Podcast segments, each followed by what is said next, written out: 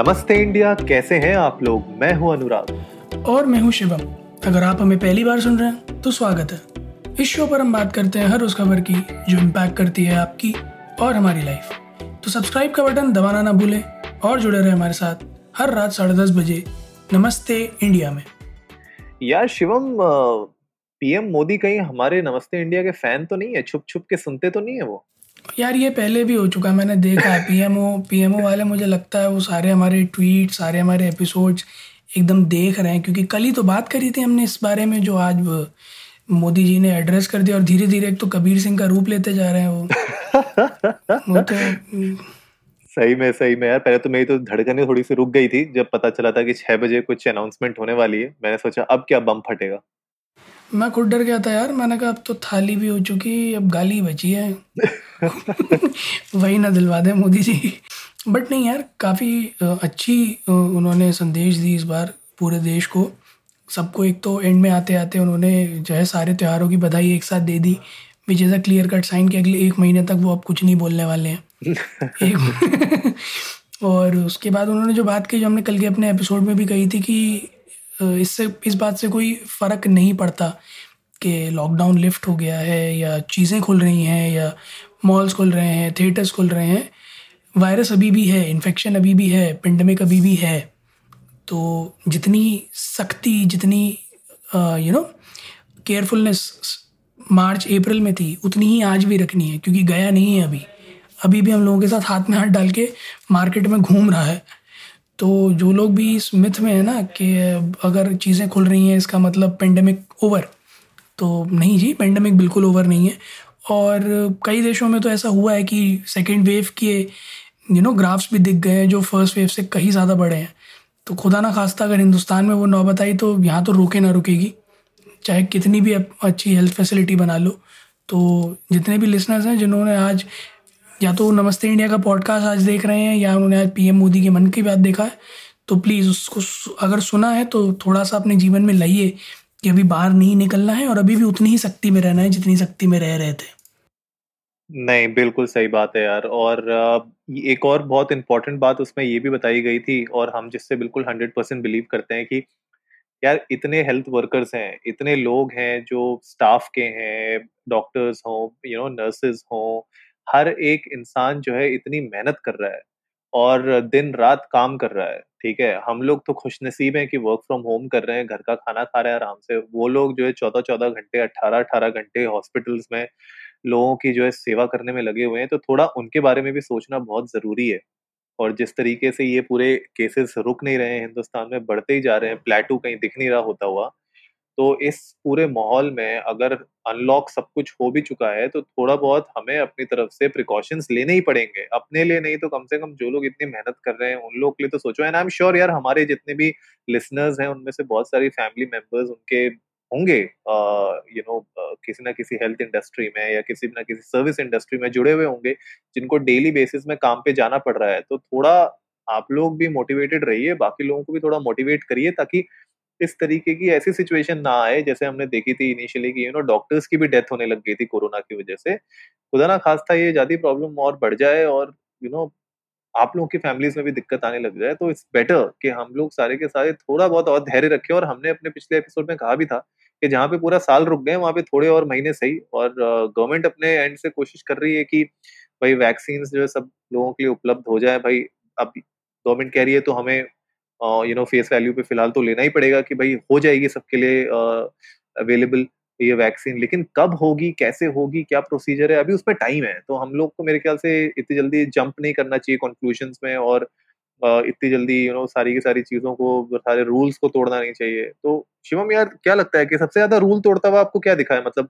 गुड़गांव में आप रह रहे हो, आपके आसपास सबसे ज़्यादा आपको क्या दिख रहा है? सबसे ज़्यादा रूल किस चीज़ में टूट रहा है?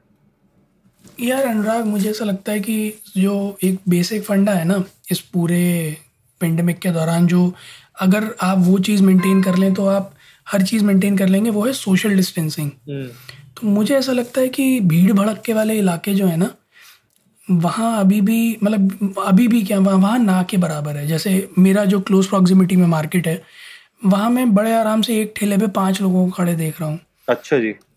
और गोलगप्पे या फिर चाट पापड़ी वाले जो हैं लोगों ने हाथ में ग्लव्स भी नहीं पहन रखे हैं लोग वहीं पे खा रहे हैं हम्म, है ना? सो so, मुझे ऐसा लगता है कि लोगों को लग गया कि बैक टू नॉर्मल आ गया है। But actually back to normal नहीं आया है।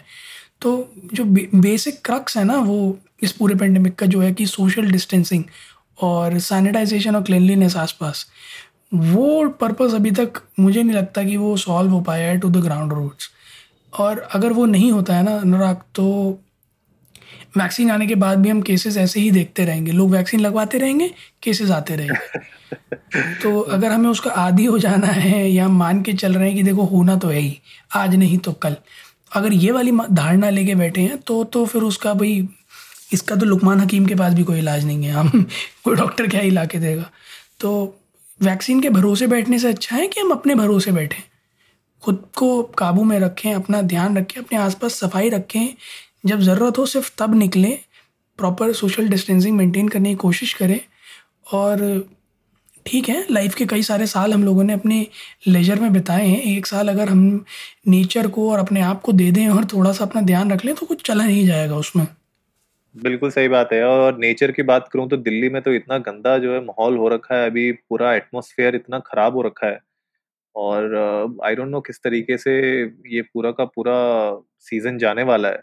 क्योंकि मैं तो सोच रहा था इनफैक्ट यू नो इस साल पोल्यूशन कम होगा लेकिन इस साल पोल्यूशन वापस as back back to normal हो चुका है पूरा का पूरा तो बुरा हाल है। हाँ A Q I four hundred cross कर गया है काफ़ी सारे एरियाज़ में हरियाणा में भी इनफैक्ट तो मुझे तो ये लगता है कि by November first week warnings आने लग जाएँगी जैसे लास्ट टाइम भी आने लग गई थी। और दिवाली दूर नहीं है तो मुझे उम्मीद ये है कि इस बार दिवाली में पटाखों वाला सीन नहीं होगा। बट अगर खुदा ना खास्ता होता है तो भगवान मालिक है यार। बहुत बुरी स्थिति होने वाली है क्योंकि फिर ये वो हो जाएगा चारों तरफ़ से मार पड़ रही होगी। कोरोना तो है ही ऊपर से जो ये स्मॉग वाला सीन है वो हो गया तो सांस के मरीजों वालों को तो और दिक्कत हो जाएगी। बिल्कुल। सो so, मेरे को आई एम सीरियसली वरिड कि जो ये जो बालू जलाने वाली जो प्रतिक्रिया है इस पर कोई एक्शन क्यों नहीं ले रहे हैं? After seeing the last years you know effects और उसके कितने बुरे रिपोकशंस आए थे कि एन नाइन्टी फाइव मास्क जो हिंदुस्तान में मेरे ख्याल में point zero zero zero one percent जनता इस्तेमाल करती थी वो दिल्ली में अचानक शॉर्टेज हो गई उनकी। हम्म, इतनी हो गई कि बच्चों के एक साल के मास्क चार चार सौ रुपये के मिल रहे थे। अपोलो फार्मेसी पे मैंने खरीदा है यार। अपने नीस के लिए चार सौ रुपये का बच्चे का मास्क क्यों? क्योंकि उस पर डोरेमोन बना है। सो वो मार्केटिंग गेमिंग बन जाता है हर बात का हेल्थ में हेल्थ में तो। इसीलिए आई सजेस्ट कि आप लोग इस तरह की सिचुएशन से अवेयर हैं। आठ महीने में पेंडेमिक भी देख चुके हैं। साल भर पहले स्मॉग भी देख चुके हैं। तो कुछ नया नहीं है। आपके लिए सब पुराना है जितने भी लोग रह रहे हैं। दिल्ली गुड़गांव एनसीआर में स्पेशली सो so, मैं यही अर्ज़ करूँगा आप लोगों से कि जब आपको पता है और इसके प्रिवेंटिव मेजर्स भी पता है। तो रिक्वेस्ट कर रहा हूँ मैं आप सबसे कि आप लोग प्लीज़ उनको फॉलो करें। घर में ही रहें, ज़्यादा से ज़्यादा बाहर ना निकलें जब तक बहुत ज़्यादा नीड ना हो। एग्जैक्टली यार। जब तक आपका वर्क नहीं है, जिन लोगों को जाना पड़ रहा है मजबूरी में, ठीक है, हम उनके लिए समझते हैं, उनकी सिचुएशन समझते हैं। बट एज लॉन्ग एज आप लोग सोशल डिस्टेंसिंग मेंटेन कर रहे हैं मास्क ज़रूर पहने क्योंकि मोदी जी ने एक ये इंपॉर्टेंट बात अपने स्पीच में भी कही थी कि लोग मास्क नहीं पहन रहे हैं बाहर निकल रहे हैं बिना मास्क के। तो ये सब चीज़ें गलत है देखो। आप अपने आप को रिस्क में तो डाल डाल ही रहे हो और जो जिसके कांटेक्ट में आप आ रहे हो उसको भी आप रिस्क में डाल रहे हो।